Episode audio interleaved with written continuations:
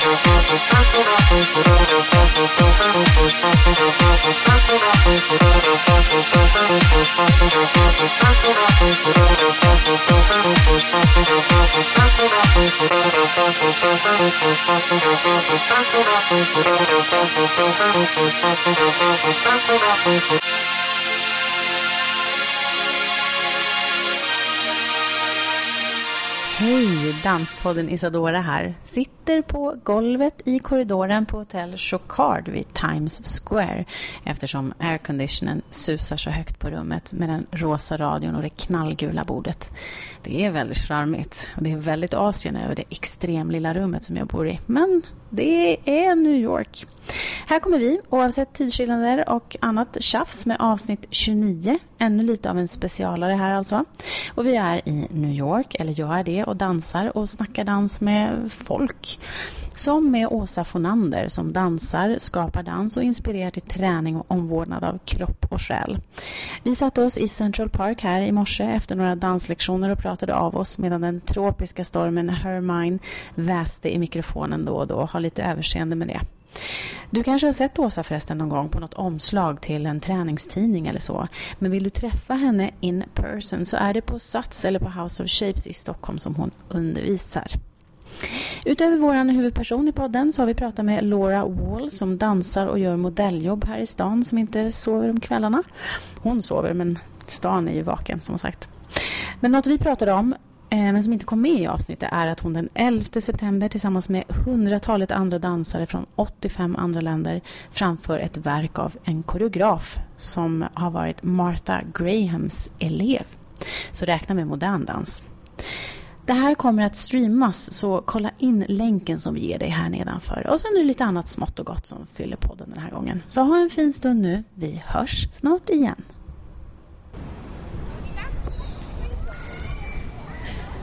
Hej Åsa Fernander. Du är dansare, koreograf och XX jag har skrivit för att jag gissar att det finns fler strängar på din lyra. Eh, så du kommer att få fylla i det själv. Men eh, just nu så sitter vi i Central Park och vi är på en gemensam dans och träningsresa här som du eh, har ordnat sedan fyra år tillbaka. Vi har just tagit klass för dig och de koreografer som du har valt ut här. Idag var det en tjej som heter Frida som körde en Britney Spears-variant som var helt fantastisk. För att bli personlig så var det genom dig som jag hittade tillbaka till att ta jazzklassen igen för ungefär ett år sedan. Och du har en förmåga att få mig och andra att tro och tycka att det är enkelt fast det många gånger är ganska komplex koreografi. Så känner jag i alla fall. Eh, jag vet att du undervisar i afro, afrikansk dans och house, jazz och street. Men eh, du får nu berätta lite mer om vem du är. Om du föreställer dig att du är på en fest och någon skulle fråga vad du gör för någonting, vad skulle du säga då? Mm, ja, vad svårt. jag eh, skulle nog säga att jag jobbar med dans och träning. Och dans har alltid varit det som har kommit först i mitt liv. Alltså jag började med dans när jag var liten. Och sen så har det varit den största delen i stort sett och det har alltid varit självklart att jag ska hålla på med det på något sätt. Och sen så har det väl kanske inte riktigt blivit exakt så som jag trodde eller tänkte eller ville när jag var yngre. Men jag har hittat en väg som jag nu är jätteglad och stolt över. Och hittat en kombination mellan dans och just ja, men vanlig så träning som gruppträning som inte är som inte är en konstform utan det är verkligen en träningsform. Jag har fått ihop de två ganska bra med varandra tycker jag. Vad var det du ville? Eh, alltså från början så ville jag ju bli alltså en vanlig tränad dansare och göra musikal. Vad var det som fick dig eh, Det var nog bara att jag alltid har älskat att stå på scenen och sjunga och dansa och vara i centrum. eh, och sen så bara, jag vet inte vad som hände, det svängde bara en dag. Då blev det så att jag avskydde, alltså det det var en period när det bara så här kröp i kroppen när jag gick och såg musikaler. Så, så här, hur kan jag ha tyckt så mycket om det här? Det, det var helt total omvändning. Eh, och sen var det väl också att jag efter gymnasiet, jag gick dansgymnasium, så gick jag förberedande på Balettakademin och sen så kom jag inte in på första försöket i Stockholm. Eh, och då tappade jag väl självförtroende jättemycket. Och då började jag träna på på gym och kom in just med gruppträning och märkte att gud vad glada folk är här. Det är inte så mycket ångest eller prestationsångest eller överhuvudtaget att folk är sunda och, och ja, det var energi på ett helt annat sätt och glädje. Mm. Och då kände jag så att jag skulle vilja ha den energin och glädjen fast i då traditionella eller riktiga dansklasser. Så att jag tog ett litet break från att dansa men tränade mer, alltså desto mer gruppträning. Och då var det två killar som undervisade på Balettakademin som också undervisar på det här gymmet som de hade nog i stort sett samma klasser men det var eh, så mycket mer prestigelöst på, på ett träningsställe. Så då började jag ta deras klasser där och kände att, att jag var redo att gå tillbaks till och dansa lite mer igen. Mm. Så då gick jag på Danscenters linje. Mm. Och sen så läste jag lite så här, man kan gå så fristående kurser på Danshögskolan i pedagogik som jag gick efter det. Mm. Och sen åkte jag till New York och ja. tänkte att wow, här lärde jag mig mer på en månad än på ett helt år på Balettakademin i Stockholm. Hur kommer det sig? Varför säger alla sådär? Eh, ja, men jag har också tänkt så här, gud vad, hur kan man tänka så? Men det var mer dansmässigt att, att, att man behöver inte vara så himla eh, allt behöver inte vara exakt så som läraren gör utan att man får dansa ut det. Att det kanske är uttrycket eller rytmiken eller jag vet inte hur jag ska förklara riktigt men det var att de tog så mycket mer plats och deras självförtroende och deras sätt att uttrycka sig kompensera för kanske att de inte gjorde exakt varenda detalj precis så som läraren gjorde. Och jag var van att det skulle vara exakt så som läraren gjorde annars var det inte bra nog. Men då istället fick jag någon slags blockering så jag vågade aldrig dansa ut det. Så att det blev ganska så här litet och återhållsamt men inte så mycket uttryck i det, ganska tråkigt. Och det jag lärde mig här det var att, att ta lite mer plats och köra järnet. Och... Hur, hur lär man sig att ta mer plats då? Eh, så det var väl också en, bara att jag kom in i salen och alla hade så himla mycket energi. Alltså det boostade ju mig att, att det var... I början blev jag skrämd. Då var det så här, gud jag vågar inte göra det som de gör. Men sen blev det som att ja, men, det var ändå en positiv vibe för min del. Mm. Så då kände jag att så här vill jag, så här vill jag också dansa eh, med. Och att det var, sen så gäller det att hitta rätt lärare såklart. Jag gillar ju lärare som är, som är glada och trevliga och snälla och måna om sina elever. Eh, för mig funkar det inte med sådana som försöker trycka ner. Eh, och jag, det, var, det var väl kanske också det som var att, att när jag gick min förberedande så tyckte jag att det var ganska trött och trötta lärare som inte kanske var så boostande. Eh, så att när jag kom hit så blev det så himla skillnad att jag hittade sådana som, eh, som kunde vara ganska hårda och krävande men ändå på ett positivt sätt. Vilket jag också upplevde på Danscenter när jag kom dit. Att de tog hand, det var liksom inte att de daltade med sina elever men de boostade på ett helt annat sätt. Och de, det var en positiv spirit mm. på ett sätt som jag uppskattar som får mig att utvecklas snabbare i alla fall. Och som jag försöker när jag undervisar att få med. Eh, för det är nog det viktigaste. Jag vill aldrig bli en så sur, bitter lärare som, som blockerar mina elever. Utan jag vill hellre då lyfta dem. Ja, just det. Jag försöker tänka på precis om ja. de här mera nedtryckande lärarna. Hur, hur kommer det sig att de överhuvudtaget... Så jag tror väl inte att det är så många som är så. Jag tror att det var vanligare förut. Mm. För när jag var yngre då och började, liksom började satsa mer på dans. Nu känner jag att, att det har svängt jättemycket. Är det pedagogiken överhuvudtaget som har svängt? Jag, jag, jag tror det. vanliga skolvärlden som ja. känns som att det är inte den här auktoriteten Nej. som lärare Nej. har. Utan det är mer en demokrat Ja, ja, ja, och jag tror att det, att det har liksom blivit att folk är mycket mer upplysta i allting, alltså inte bara i dans då, men att det finns ju också självklart så mycket mer att välja på, så många mer alternativ. Så man måste ju tänka att det inte bara en institution utan det är service, alltså bemötande. Så att eh, jag tror att det också har gjort, alltså konkurrensen är hårdare. Det finns så många dansskolor och dansställen och studios och träningsanläggningar så att man måste ju börja tänka på allting, vilket är positivt. Mm. Så om man får folk att må bra, alltså även om de inte gör alla steg korrekt, så, så är det bra? Ja. Eller sen beror det på vilken nivå och vad man har för mål med sin träning självklart. Det ska man bli liksom prima ballerina är klart att man måste träna stenhårt och då är det, men då är det en annan, det är inte där jag jobbar. Så det... Nej. Okej, men New York, LA, har du någon relation till? Eh, ja, New York är ju, jag eh, har varit här, jag åkte hit, min kille gav mig det i present han har väl ångrat det alltid sen dess. För att sen vi var här första gången så har jag bara åkt hit och han sa kan vi åka någon annanstans? Nej, vi ska åka dit. Och sen flyttade jag hit och han fick flytta med. så, då, eh, så jag var här i ganska långa perioder och så kände jag att jag vill, ha, jag vill testa på hur det är att ha en vardag här. Så då eh, fick jag ett sånt, eller jag skaffade ett sånt O1-visum, alltså ett artistvisum som ja. dansare. Och jag har varit här och, eh, och jobbat, då, då undervisar jag på Crunch gym. Eh, och jag jobbar också för Les Mills som är ett träningsföretag som jag då jobbar för hemma i Sverige. Så att det var det jag gjorde här. Och sen så passade jag på att självklart ha en massa klasser själv för egen inspiration. Och då, ja, så att då, tre år gällde visumet så jag var väl här kanske två år av den tiden och jobba. Ja. Åkte du till Sverige någonting där? Eller? Ja, alltså det var, det var lite utspritt så därför så jag var här och sen åkte hem. Och, men den totala tiden här blev ungefär två år, mellan 2008 och 2011. Ja. Och sen har jag åkt hit så ofta jag kan efter det. Eh, och, men jag kom fram till att jag älskar New York, men det är ganska hårt liv här. eh, så då kände jag att det bästa för mig är att nog kunna ha ett liv i Sverige, Stockholm, som gör att jag kan åka hit ofta och fylla på med inspiration. Men att jag får åka hit och inte behöva jobba så himla hårt här. Vad är det som är hårt med att leva här? Alltså som dansare ja, tänker du eller? Ja, eller överhuvudtaget. Jag, när jag var här då, då hade jag ingen kompis i min ålder som bodde ensam till exempel. Utan det var Mandela och jag hade ju också en roomie och alla jobbade så himla mycket. Och det var, alltså alla kämpar för sina dollar. Och det är ju, det är ju livet. Men det, jag kände att jag vill, om jag är här så vill jag ju kunna göra saker. Inte bara jobba och, och sen inte kunna uppleva staden. Då skulle jag, kan jag ju sitta vart som helst. Så att jag kände att det var kul att få testa på det och jag lärde mig jättemycket. Och jag var ganska anti Stockholm och Sverige innan jag åkte hit. Sen jag insåg hur krångligt mycket var här. Alltså allt från att skaffa bankkonto till att få in pengarna på sitt konto till att få ja, men allt runt omkring. Så kände jag, så nu förstår jag lite grann varför folk säger att Sverige är så bra. Ja. och jag hade inte riktigt varit med på det innan. Så att det, jag började lära mig att tycka om, eller uppskatta Sverige och hela vårt system mycket mer efter att jag hade bott här. Just det. Så då åker du hit och fyller på med Mm. energi så. Ja. Men åker du till LA? Jag tänker att Eh, LA har jag varit i en gång och där fick jag inte alls samma känsla för staden. Eh, dels gillar jag att New York är så himla, alltså rent så här, geografiskt hur det ser ut, att man kan promenera överallt, att det är samlat. Eh, LA var för mig, alltså jag hade en annan bild och det var så utspritt.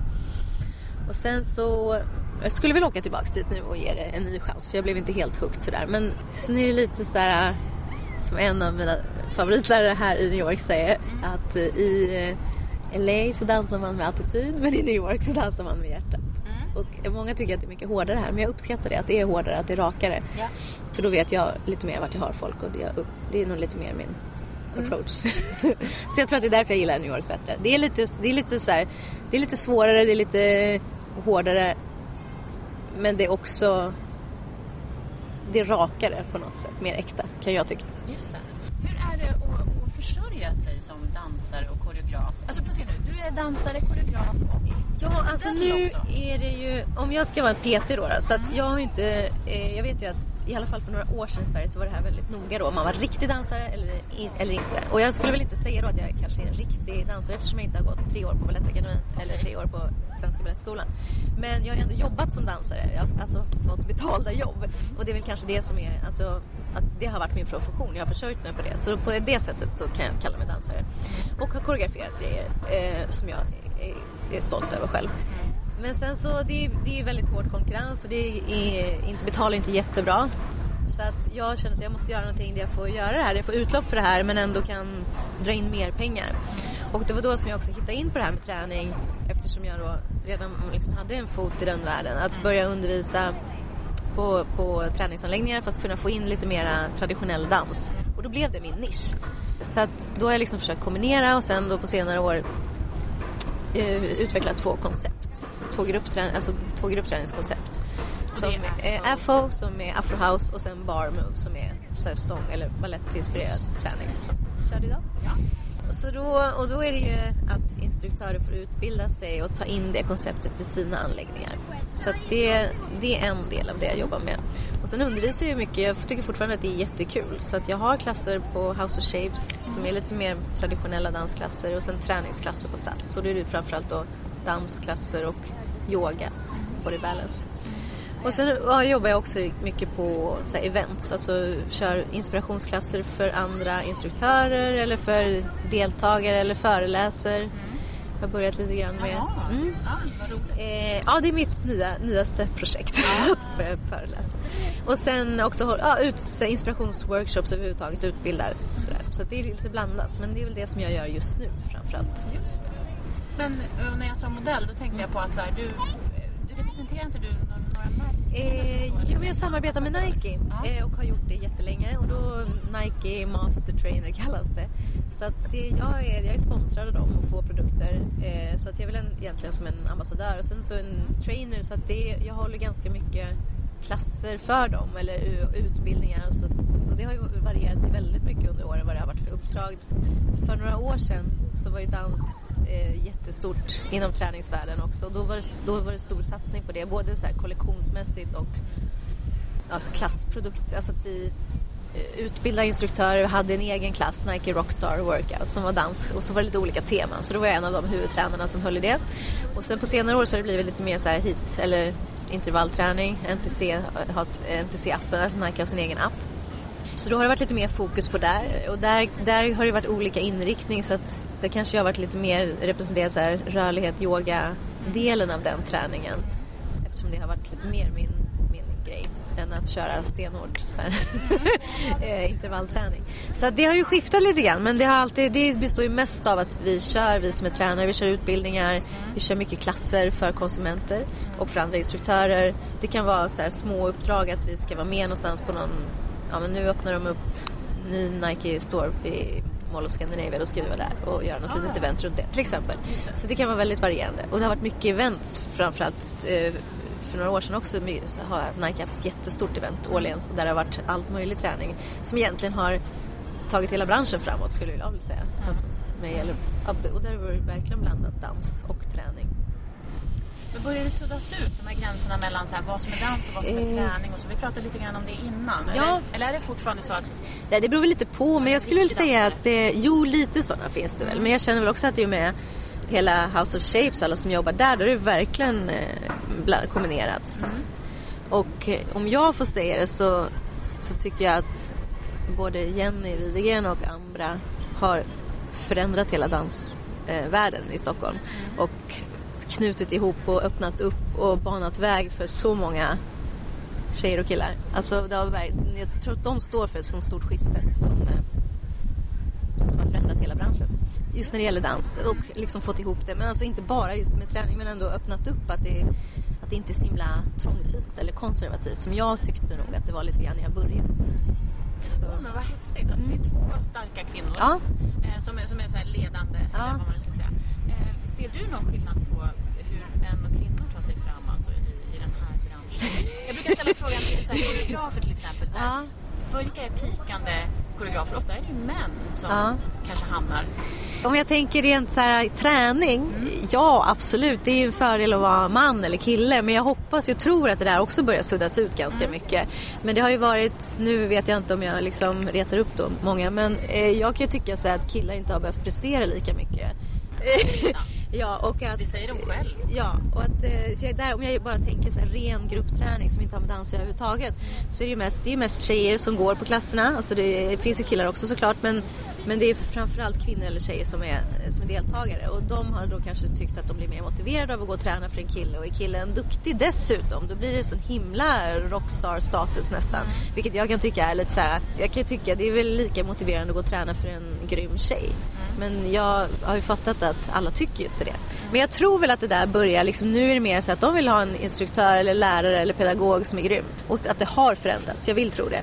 I alla fall när jag, om jag jämför bara på några år och själv, liksom min kille då som jag var ihop med som svinsnygg instruktör. Liksom, han hade hundra tjejer varje vecka som, alltså det var helt galet liksom. Men good for him alltså. Då har inte du det? jo men jag menar, och då... Eh, att jag tror att man som tjej får jobba lite hårdare. Sen så handlar det om ens egen inställning där. Tror jag. jag bestämde mig ganska tidigt att jag kommer aldrig bli så här som sitter och, och surar över att det är så det ser ut. Och då får jag helt enkelt leverera och visa att jag är lika bra eller bättre. Ja. Jag kommer inte sitta liksom att eller ursäkta mig. Nej. Eller sitta och gnälla på att det är så mycket lättare för killar. För det ger inte mig någonting. Det gör inte mig bättre. Det, ger inte mig, det är inte produktivt för mig. Men om du frågar så kan jag säga att jag tror absolut att det har gynnat killar. Att de, inte, eller att de behöver inte leverera lika mycket kvalitet. Nej, det säger ju en del själva också att de så har sett sina kvinnliga kollegor piskas medan de själva har liksom blivit upplyfta lite grann. Och när det gäller dans, ren dans, eller jag, där vet jag väl inte riktigt. Jag kommer ihåg att när jag sökte Balettakademin då var det liksom kvotering. Sen kan jag inte säga, jag menar det finns ju killar som är fantastiska. Alltså, jag, där, jag vet inte, jag känner mig inte riktigt tillräckligt insatt för att uttala mig om det. Nej, och jag tänker så här, det kan ju också vara så om man vänder mm. på det så kan det vara så att de killar som verkligen kommer in på de här utbildningarna så är grymma. Ja. Alltså det är bara det att de sticker ut för att det är ganska ja. få som Precis. klarar sig dit. Mm. För att det är överrepresenterat av tjejer som ja. dansar. Men just om man är ledare eller koreograf så, mm. så är du man så får du då en anhängarklunga efter dig kanske av, ja. av, kvinnor. Medan som kvinna så kanske du inte får de här beundrarna på samma Nej. sätt. Nej. Eller, eller, av den typen i alla fall. Nej. Om du skulle så definiera din eh, koreografi eller din stil kanske mm. snarare. Hur skulle, hur skulle du beskriva den?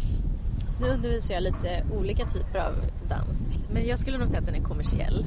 Eh, och ganska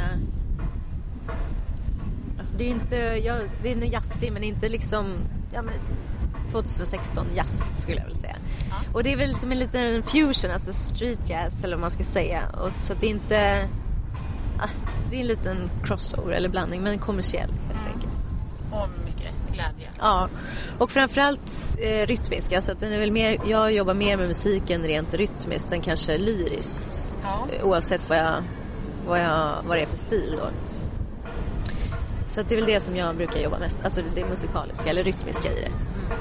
Ser det ut när du så skapar dina eh, Det är framförallt musiken som är det, är det avgörande. Jag måste hitta någon låt som Alltså det behöver inte vara någon så här, det kan vara en helt vanlig kommersiell låt. För jag älskar ju som sagt alltså Beyoncé och sådana där. Yeah. Så, men det måste vara någonting i låten som pratar med mig. Alltså någonting som sticker ut och gärna då någonting som är, alltså något rytmiskt, att det finns något speciellt som jag känner så här, det här vill jag koreografera på. Och då brukar det vara ganska, då kan det gå väldigt snabbt och enkelt. Men om inte jag hittar någon sån låt som jag känner att det var någonting som väckte mig, då kan jag hålla på hur länge som helst. Och, innan jag blir nöjd och står så och lyssnar och byter, alltså jag kan hålla på en två dagar, eller nej inte två, men en hel dag och bara lyssna igenom och känna så här. Så att när det släpps mycket ny musik då är jag glad. då är det lättare att jobba än om jag känner att det har varit lite så torkat det. Men jobbar du på uppdrag eller, eller presenterar du idéer? Och... Eh, det beror på. Mina vanliga klasser, det är ju, de är ju löpande så det har jag ju. Där, det vet jag vad jag ska göra för någonting. Sen får jag ju mycket events. Där är det ju på uppdrag då att ja, men nu ska jag åka till Finland och köra fem klasser en helg och då vill de ha en Broadway jazz och de vill ha en eh, kommersiell street dance till exempel och då försöker jag ju eh, ja, möta det såklart. Var, var hämtar du energi ifrån? Från träning eller från annat? Det är nog från träning. Alltså jag försöker träna själv för att få energi och inspiration. Ja. Eh, men också kanske att försöka hitta det låter klyschigt, men en balans. För förut så kunde jag träna jättemycket själv för att jag tänkte att det där min, min, det ligger. Jag måste fylla på hela tiden. Men faktiskt också fylla på på andra sätt. Att zooma ut helt ibland. Gå hem och stänga av musiken. Ja. Eh, eller bara göra något annat. Eller resa. Eller gå och se en föreställning. Kan också ge hur mycket inspiration som helst. har du några favoriter vad gäller föreställningar? Eh, jag gillar ju att se dans. Jag gillar att se moderna. Eh, alltså, det kan ju vara jättevarierat men eh, gud nu kan inte jag så droppa. Men, eh, men modern dans mm. överhuvudtaget det kan ge mig jättemycket inspiration att titta på. Mm. Sen är det inte det som jag utövar men det spelar ingen roll utan för mig som uttryck eller som konstform eller som underhållning ska säga, så det är nästan det jag föredrar när jag, när, när jag tänker dans.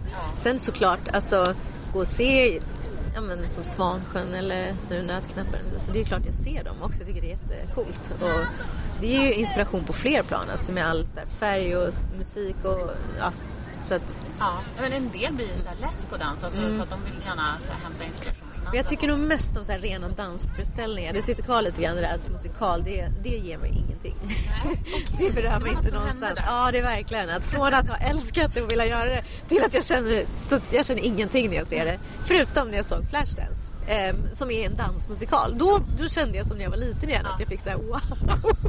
Men det är enda gången annars är nästan att jag vill gå därifrån i halva, eller i pausen. Eh, så att det, ja.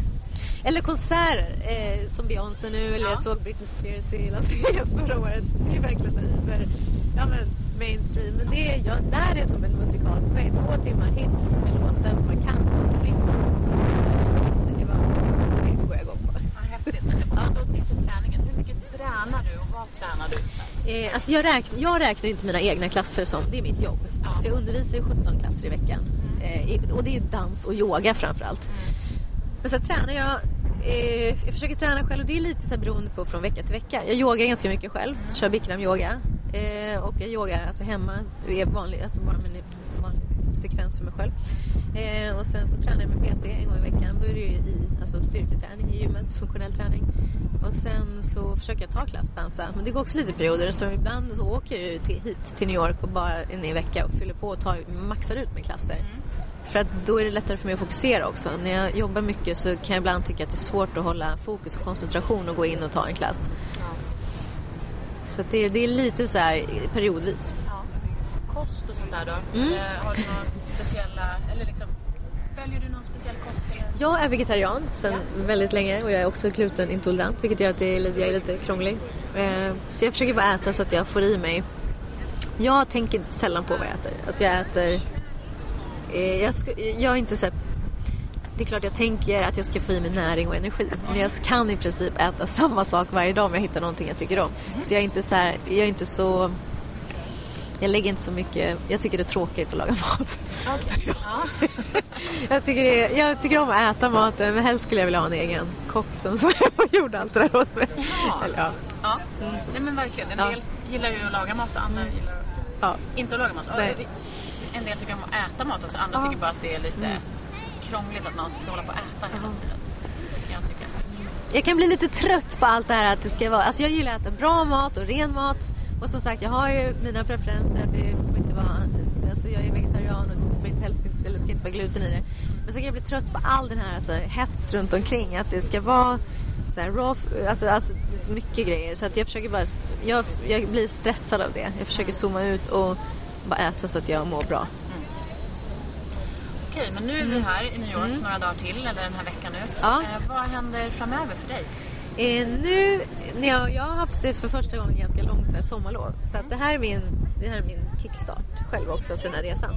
Så när jag kommer hem så drar, då kommer jag börja undervisa på riktigt på både Sats och House of Shapes. Och så drar det igång med utbildningar och event. Så att mitt första event är just i Finland, ett ganska stort konvent för 500 deltagare. Där jag ska köra klasser. Och sen är det ja, lite utspritt med sådana, ja, mycket events den här hösten. Och utbildningar då i våra koncept, både FO och Barmo. Just det. Jag tänker på våra lyssnare som, är, eh, här, som utbildar sig till dansare och sådär. Mm. Som kanske, precis som du, funderar på var de ligger på skalan och vad de ska satsa på. Mm. Vad skulle du vilja ge för tips till någon som, eh, som vill satsa på dans men kanske också är lite intresserad av träning? Och... Jag skulle nog satsa på att träna smart. Mm. Att inte bara nöta teknikklasser eller dansklasser. Men jag tror att det där också är ganska självklart nu med att man tränar för att hålla. Så att man lägger in, alltså om jag vill bli en bra dansare så gäller det att vara stark. Så att jag kan göra allting. Och då kanske jag behöver träna någonting annat än dans. Alltså då kanske jag behöver träna, men att man då tränar, att man inte går på de här myterna att men jag kan inte träna styrketräning för då får jag stora bulliga muskler. Alltså sånt där finns ju inte. Så att man, att man eh, inte är rädd för att träna hårt. Då behöver man inte träna så mycket, alltså då behöver man inte, inte köra liksom tre timmar per dag av någonting som är sliter ner en utan försöka träna med kvalitet. Skulle jag väl nog säga till alla. För det har jag önskat att någon hade sagt till mig. att istället för att liksom köra ja, men kvalitet istället för kvantitet helt enkelt. Sen är det klart man måste träna på det man ska bli bra på men man ska också hålla framöver. Hur länge räknar du med att hålla? Eh, men nu, jag är ju från att du har kört extremt mycket klasser och väldigt mycket så dansklasser och mycket... Eh, så just att få in yoga var ju jättestor skillnad för mig och min kropp framförallt. Att, för då känner jag så här att det är ju det gynnar all annan träning jag gör, vad jag än gör. Så, och jag, men jag, känner, att jag blir så här rörligare än när jag, var, än när jag gick förberedande på Balettakademin. Bara för att jag fått in yogan och jobbat med det.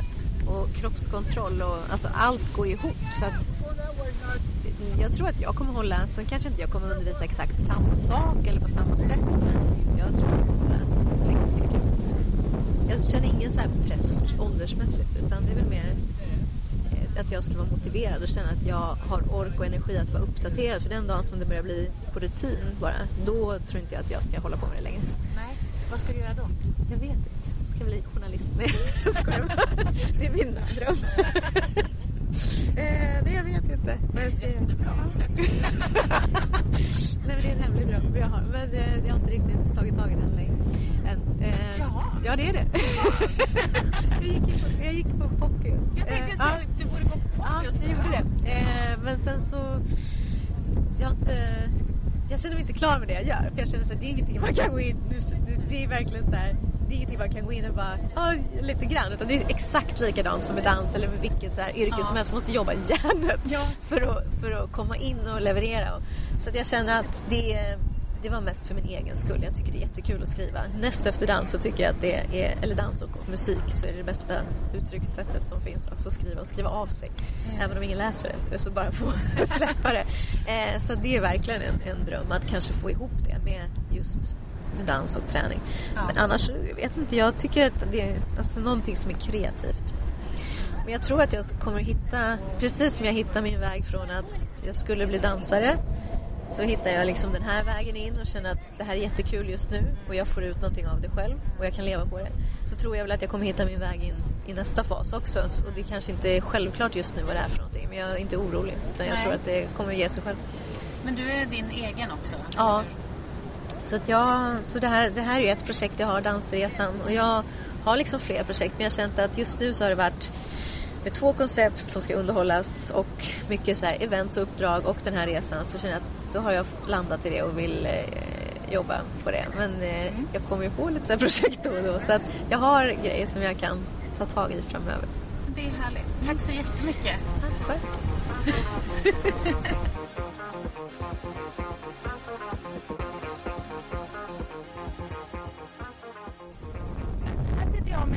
Laura eller Laura? Laura. Laura Wall.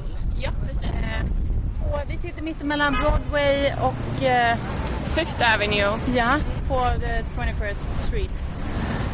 Eh, kan du berätta lite grann om dig själv?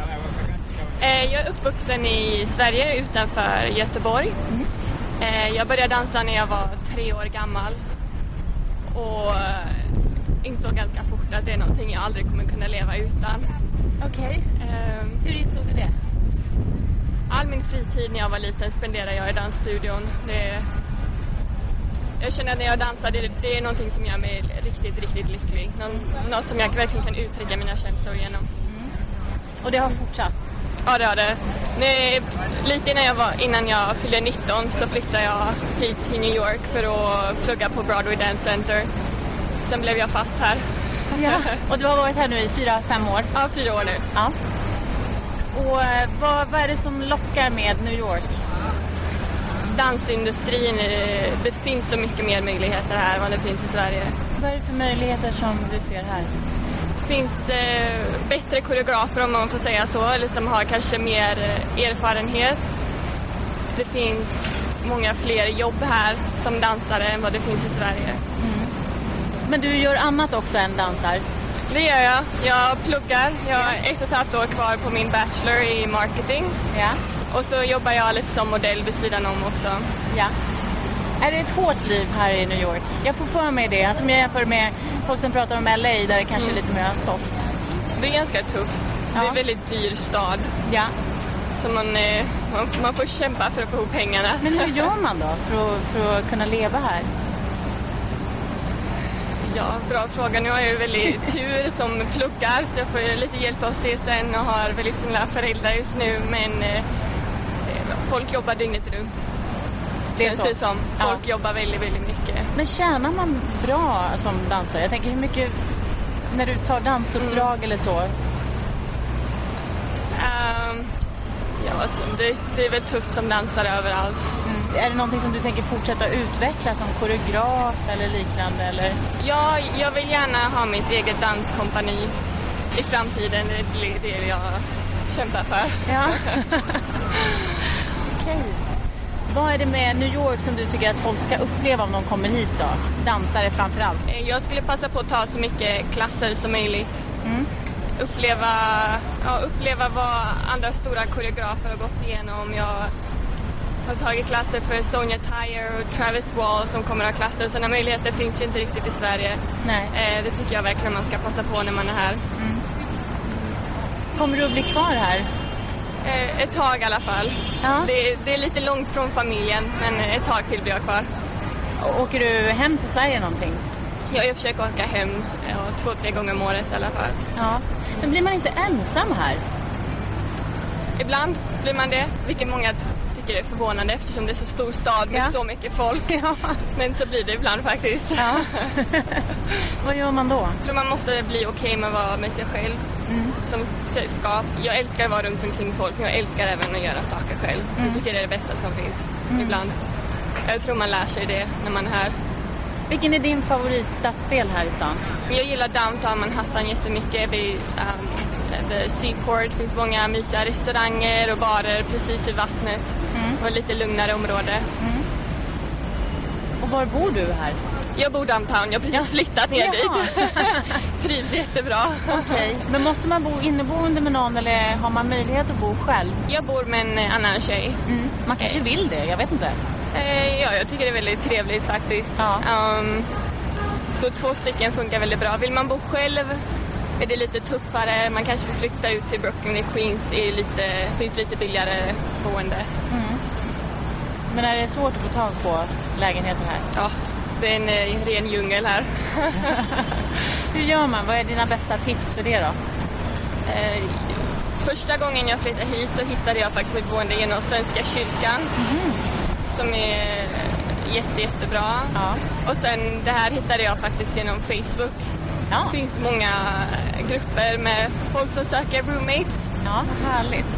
Är det någonting som du skulle vilja tillägga? Någonting som du känner att du vill rekommendera Danspoddens lyssnare? En dansresa till New York, det är verkligen någonting man ska göra en gång i livet. Har du varit i LA? Det har jag inte.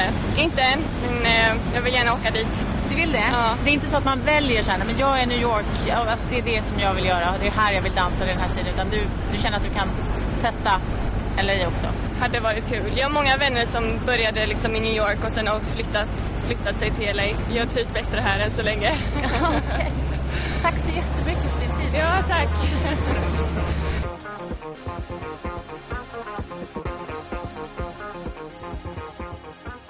jag sitter här på tunnelbanan från, från beachen. Alltså vi är i New York men vi har varit vid, på stranden. Det är lite märkligt. Eller härligt också. Och jag har två danskompisar med mig. Vi är på en dansresa i New York. Jag skulle vilja höra lite grann. De ska få presentera sig själva. Här bredvid mig sitter Merlo Adenberg. Vad gör du här i New York? Ja, syftet med min resa är ju faktiskt att jag vill utmana mig själv och gå på klasser där jag faktiskt får jobba lite själv och där koreografin kanske ligger lite över det jag använder i mina instruktörsklasser, mina egna klasser och också i, i förhållande till de som kommer till mig på mina klasser. Man vill ju gärna ligga lite över och man vill också ha bättre kondition och man vill ha lite pejl på nya trender och nya rörelser och så vidare som man kan utnyttja på olika sätt. Men du är dansare, du spelar på Balettakademin, eller hur? Jag har gått på Balettakademin men det var väldigt länge sedan. Hur sa du?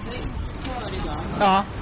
Jag har tagit några färska instruktörsdiplom för att fräscha upp och för att hänga med i musik och nya moves som jag sa tidigare och så vidare. Så har jag tagit tre ganska färska diplom. Vad tycker du om eh, resan? Och den har varit jättebra, verkligen. Kan du lyfta fram någonting speciellt? Ja, nej men det är väl just det här att man får nya intryck och man får ny inspiration ifrån de instruktörer som man möter i de här klasserna. Ja, kanske den jag ska gå till ikväll. Som uppenbarligen är en instruktör som har jobbat med Madonna. Och vi har också Lena här. Hej! Lena, vad, kan du berätta lite grann om dig själv och vad du gör här? Ja, eh, ja jag är ju då en hobbydansare som eh, kommer hit och åker med på den här resan för att eh, förlänga sommaren och eh, vara med både gamla och nya bekanta på det bästa sättet man kan vara tycker jag i en danssal här i världens bästa dansstad, New York. Jag har testat LA också så att jag, jag, det är två helt olika typer av dansstäder, det är det.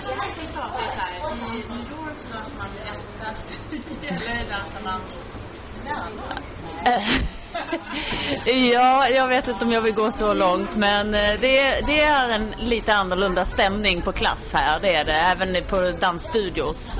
Så. Det känns mer som eh, varje dansklass i LA är en typ av audition och riktigt på samma sätt är det inte här. Även om det är väldigt mycket bra dansare också så är folk är liksom inte här på samma sätt för att visa upp sig utan de är här för att lära sig att dansa. Och det tror jag är en väldigt stor skillnad på dansare utav olika slag. Men ni dansar ju båda två hemma och så. Vad är skillnaden att ta klasser här? Tempot skulle jag säga.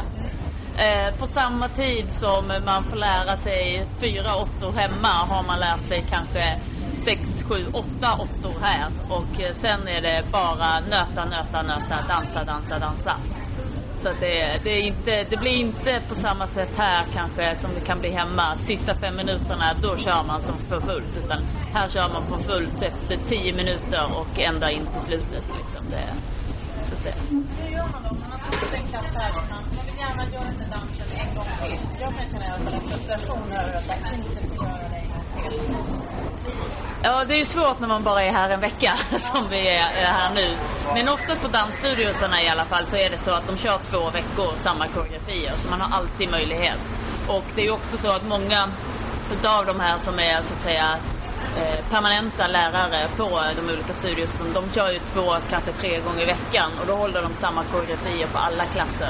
Så man kan faktiskt ha en möjlighet att få ta samma klass både fyra, fem och sex gånger om man vill. Vilket kan behövas. Det vore ju en dröm att göra. Ja. Verkligen få sätta det sen. Ja. Jo. Men så jag gissar att ni båda två rekommenderar folk som funderar på att ta någon slags resa. Ja, men absolut. Ja, ja. Verkligen. Ja. Lite ledande fråga, men ja, självklart. Det är väldigt mycket så. ja. Nej, men det hade man nog sagt även om man inte hade fått frågan, tror jag. Ja, ja. Oh, definitivt. Ja. Grejen är så här att alla har ju inte möjlighet att göra det heller. Hur ska man, hur ska man tänka för att kunna planera för en sån här resa? Det kostar ganska mycket. Eh, man får planera sitt boende, sin resa i ganska god tid och sådär. Hur har ni gjort? Hur har ni tänkt? Eh, ja, alltså det här är ju fjärde gången jag är med på just den här resan. Jag vet ju att den brukar ligga så här i september, oktober. Så det första jag får göra är ju typ att se till att jag kan få ta semester från mitt vanliga jobb då hemma. Eh, sen har ju jag alltså just det där att man, det är klart man får spara. Det är bra att få kolla på resor eh, i god tid. För att ju tidigare man är ute desto billigare blir det. Eh, och likaså boende finns i alla liksom, klasser. Och det som är bra, som kan vara bra att veta också, att just i New York så är det väldigt bra kommunikationer runt om i stan. Så man behöver inte bo på Manhattan. Om man har liksom en lite begränsad ekonomi så kan man söka sig till någon av närförorterna och ändå ta in sig in till stan på en timme. Och då vara med och ta klasser. Det blir ju kanske inte att man kan åka fram och tillbaka på samma sätt. Man får ta med sig och leva i kappsäck. Man får en stor träningsväska för att man får ha med sig både tre och fyra ombyten kanske i väskan. Vågar man åka hit själv då? Ja. Det är en sån stad? Ja. Absolut. Jag tror att det är en fördel för då lär man känna andra. Ja, jag tror alltid det är en mm. fördel att resa själv. Alltså, om man vill ha en sån typ av resa. Mm. Man är ju inte ensam i studion och är man bara villig att bjuda på sig själv i en dansstudio då får man vänner där också. Det får bli slutorden. Tack så mycket. Kul att du lyssnade på det här avsnittet. Vi hade jättetrevligt. Härligt också. Ett stort tack till er som var med i podden, Åsa, Laura med flera. Och nu till dig som lyssnar. Kom gärna med förslag på vad du vill höra i podden framöver. Vi tar tacksamt emot allting som kommer in. Hör av dig till oss via mail eller sociala kanalerna som vi finns på. Redaktionslistan har ju inte förändrats sen sist. Vi som gör podden heter fortfarande Niklas Reimertz och jag Anita Emthén.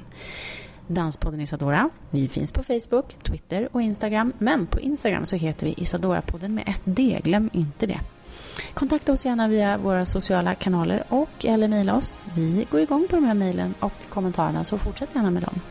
Prenumerera på oss på iTunes och lyssna där på Acast eller direkt i Soundcloud. Och där kan du också lyssna på alla avsnitt som har kommit ut och ladda ner dem för att lyssna när du har tid. Jag hoppas du har en fin tid i ditt liv. Vi hörs igen om en liten stund bara. Hej då!